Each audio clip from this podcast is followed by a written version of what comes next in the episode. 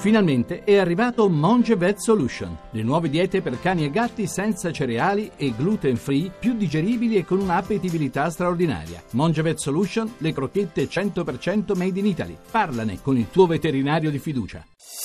Voci del mattino. 6.40 minuti e 12 secondi, buongiorno di nuovo da Paolo Salerno per la seconda parte di Voci del Mattino. Domani a Parigi verrà aperta la prima cosiddetta stanza del buco, cioè una struttura all'interno di un ospedale nel quale i tossicodipendenti potranno iniettarsi droghe pesanti sotto la supervisione e il controllo di personale medico e infermieristico. Una sperimentazione che andrà avanti per alcuni anni, una sperimentazione che in altri paesi eh, è già avviata da tempo, Sono, con la Francia diventano dieci i paesi in cui eh, viene portata avanti questo tipo di eh, attività e di sperimentazione, un paese che è stato eh, un po' il pioniere da questo punto di vista è eh, la Svizzera, è collegato con noi il professor Daniele Zullino, primario delle cliniche di dipendenza dell'Università di Ginevra. Buongiorno professore. Buongiorno. La Svizzera, dicevo, ha cominciato molti anni fa, più di vent'anni fa, eh, con la, la, cosiddetta politica dei quattro pilastri, cioè eh, una politica che per quanto riguarda il consumo di eh, droga è basata sulla prevenzione naturalmente, ma anche sulla terapia eh, sulla riduzione dei danni e poi eh, sul controllo e la repressione. Ci interessa oggi approfondire un po' soprattutto il, eh, i, i, due, i, due, pilastri centrali, cioè quello della terapia e della riduzione dei danni. Questo tipo di strutture, come quella che aprirà domani a Parigi e che esistono da molti anni in eh, Svizzera, che mh, tipo di assistenza offrono ai tossicodipendenti?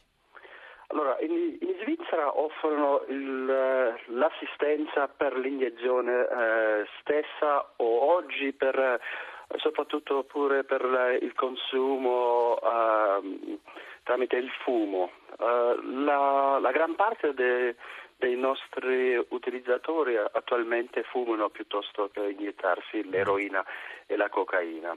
Cioè, in queste sale, non le chiamiamo sale del buco, ma sale di, consu- eh, di consumo, di consumo controllato.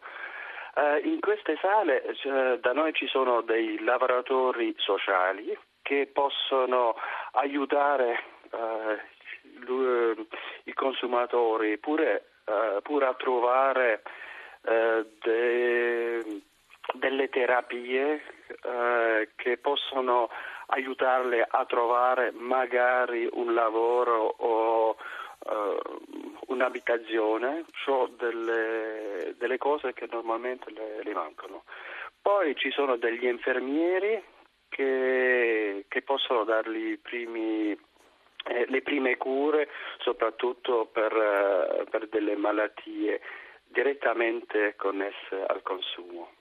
Eh, a distanza ormai di parecchi anni dal, dall'inizio di questa sperimentazione si possono certamente tentare anche dei bilanci. Eh, qual è stato l'impatto sul consumo di droghe, in particolare di droghe pesanti, di queste strutture? Allora, il, il consumo non è cambiato dopo uh, l'apertura di, di questi centri. Però eh, gli, ultimi, eh, gli ultimi vent'anni in generale abbiamo visto una leggera diminuzione del, dell'uso di, di, eroina.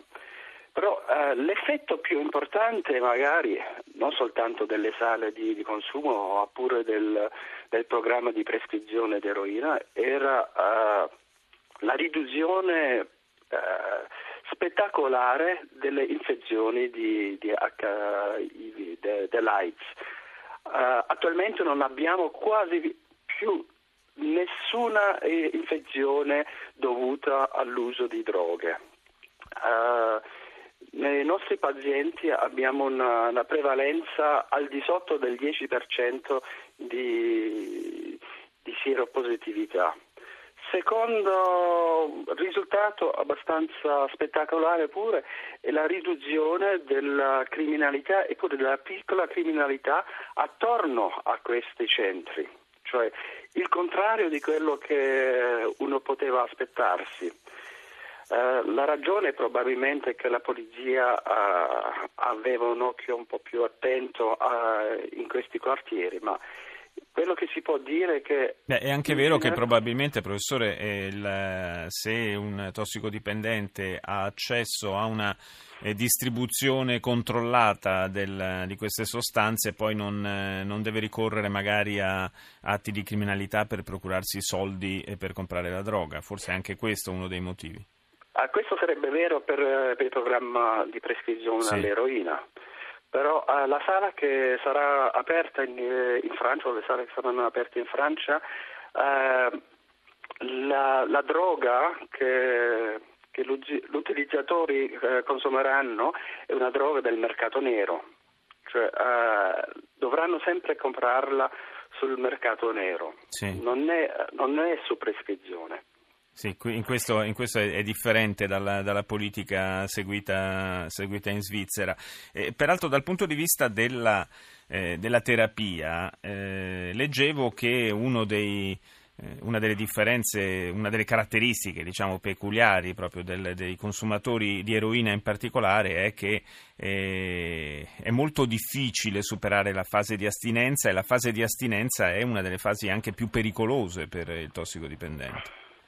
Uh, per, per, l'eroina non è, uh, non è vero. Uh, l'astinenza all'eroina non è pericolosa in sé, eh, come per esempio l'astinenza all, all'alcol, però è difficile mantenerla. Mm. oggi, almeno nei paesi come la Svizzera, non si considera più l'astinenza come l'unico obiettivo possibile. Uh, l'obiettivo uh, finale finalmente è uh, una vita, la buona vita, una vita che, che conviene al, al, paziente. Noi, noi abbiamo dei pazienti che sono nel programma di, di eroina dall'inizio, cioè più di vent'anni, e che hanno un lavoro, una famiglia e che funzionano assolutamente in modo normale.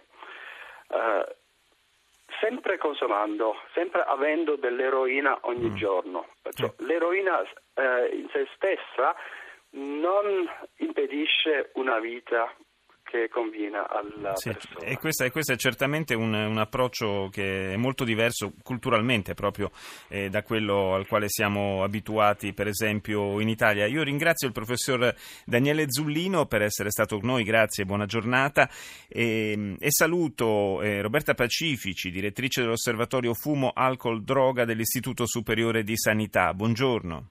Buongiorno a lei e agli ascoltatori. Eh, ha sentito quello che ci raccontava il professor Zullino dell'esperienza in Svizzera, ovviamente le politiche in questo, eh, in questo campo, eh, come dice la parola stessa, sono nelle mani eh, de- della politica che deve fare le sue scelte e quindi non è di questo che vogliamo parlare, però ehm, eh, certamente c'è un approccio culturalmente molto diverso eh, in Svizzera a questi problemi. Io quello che vorrei chiedere a lei è invece come è cambiato, se è cambiato in eh, questi anni il eh, mercato eh, de- della droga, il consumo della droga nel nostro Paese?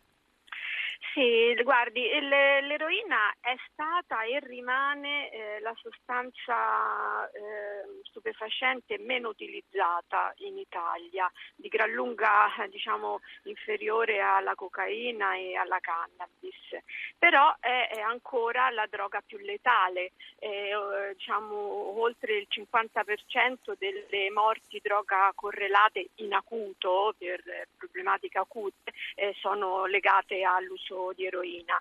Il mercato che vediamo però oggi eh, diciamo, ci preoccupa mh, abbastanza perché dopo mh, quasi un decennio insomma, di progressiva diminuzione dei consumi di eroina, ora stiamo di nuovo assistendo a un lieve però costante ripresa dei consumi, soprattutto dei consumi frequenti tra i giovani. Mm. E, questo indubbiamente è un campanello d'allarme importante. E non viene, più soltanto, non viene più soltanto iniettata come ricorriamo negli anni 70, sì, diciamo. Sì, sì, Ecco, abbiamo appunto un, una nuova tipologia di consumo che è differente dagli anni, diciamo, tipici del, del, del, a cui ricordiamo l'eroinomane. Oggi abbiamo consumatori giovani che la utilizzano non più per via iniettiva o almeno non solo per via iniettiva, ma la fumano, la sniffano e la consumano insieme ad altre sostanze tipicamente eh, che non erano accoppiate all'uso dell'eroina prima, quindi la stessa cocaina,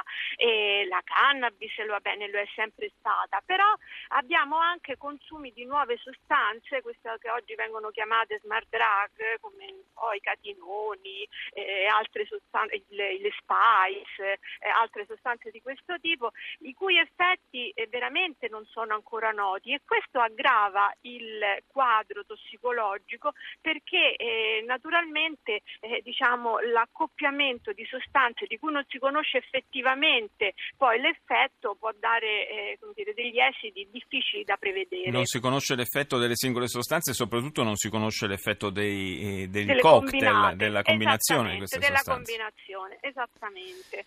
E a me dà l'idea che ehm, diciamo, si è un po' negli ultimi decenni si è abbassata la guardia ecco, circa i rischi sull'uso soprattutto iniettivo delle droghe, in particolare dell'eroina. Cioè la generazione decimata dei tossicodipendenti dall'AIDS, dall'epatite, eccetera, mi sembra un po' lontana nella eh, percezione dei giovani e giovanissimi. E questo è un campanello di allarme, oltre al fatto che in, diciamo, l'offerta sul mercato comincia a essere di nuovo eh, eh, interessata a, alla, alla, molecola insomma, dell'eroina. Sì, è un, è un, mercato nelle mani del, dei, delle grandi organizzazioni di criminalità eh, certo. internazionale, un mercato molto florido e con un giro d'affari spaventoso, eh, veramente. Sì, sì, e. E, e, effettivamente credo che quello che lei diceva eh, sia, sia, un pericolo reale, cioè negli ultimi anni forse anche da parte un po' delle istituzioni c'è stato un calo di tensione, eh, non nel contrasto del, del, traffico di droga, ma ehm, per quanto riguarda la prevenzione dal punto di vista culturale e informativo. Ma guardi, le, entrambe le cose, ma io vedo anche molto legato il problema della domanda e dell'offerta. Ecco, voglio dire che eh, la domanda è condizionata fortemente dall'offerta eh, e l'offerta di eroina, per esempio, noi la rivediamo sul mercato e questo è indubbiamente legato ai trascorsi eh, sulla guerra in Afghanistan. Cioè gli anni in cui c'è stata una pressione, un controllo, è evidente che il mercato è, è, stato, è diminuito e eh, girava veramente veramente poca sostanza. Oggi la questione è cambiata dal punto di vista proprio geopolitico e rivediamo questa sostanza, quindi mi sembra che il legame da, cer- da ricercare sia questo. Poi ovviamente abbiamo anche un problema educativo, le ripeto, a mio avviso sui giovani giovanissimi si è persa un po' la memoria mm. di quello che è stato eh, il grave problema delle malattie infettive eh, trasmesse attraverso l'uso eh, delle droghe, soprattutto per via iniettiva. Sì, ci si è concentrati più su altre, su altre questioni, ehm, anche sulla trasmissione di malattie eh, per via sessuale, ma si è un po' dimenticato questo aspetto che invece eh, è estremamente pericoloso. Io ringrazio Roberta Pacifici, direttrice dell'Osservatorio Fumo, Alcol, Droga dell'Istituto Superiore di Sanità. Grazie di essere stata nostra ospite.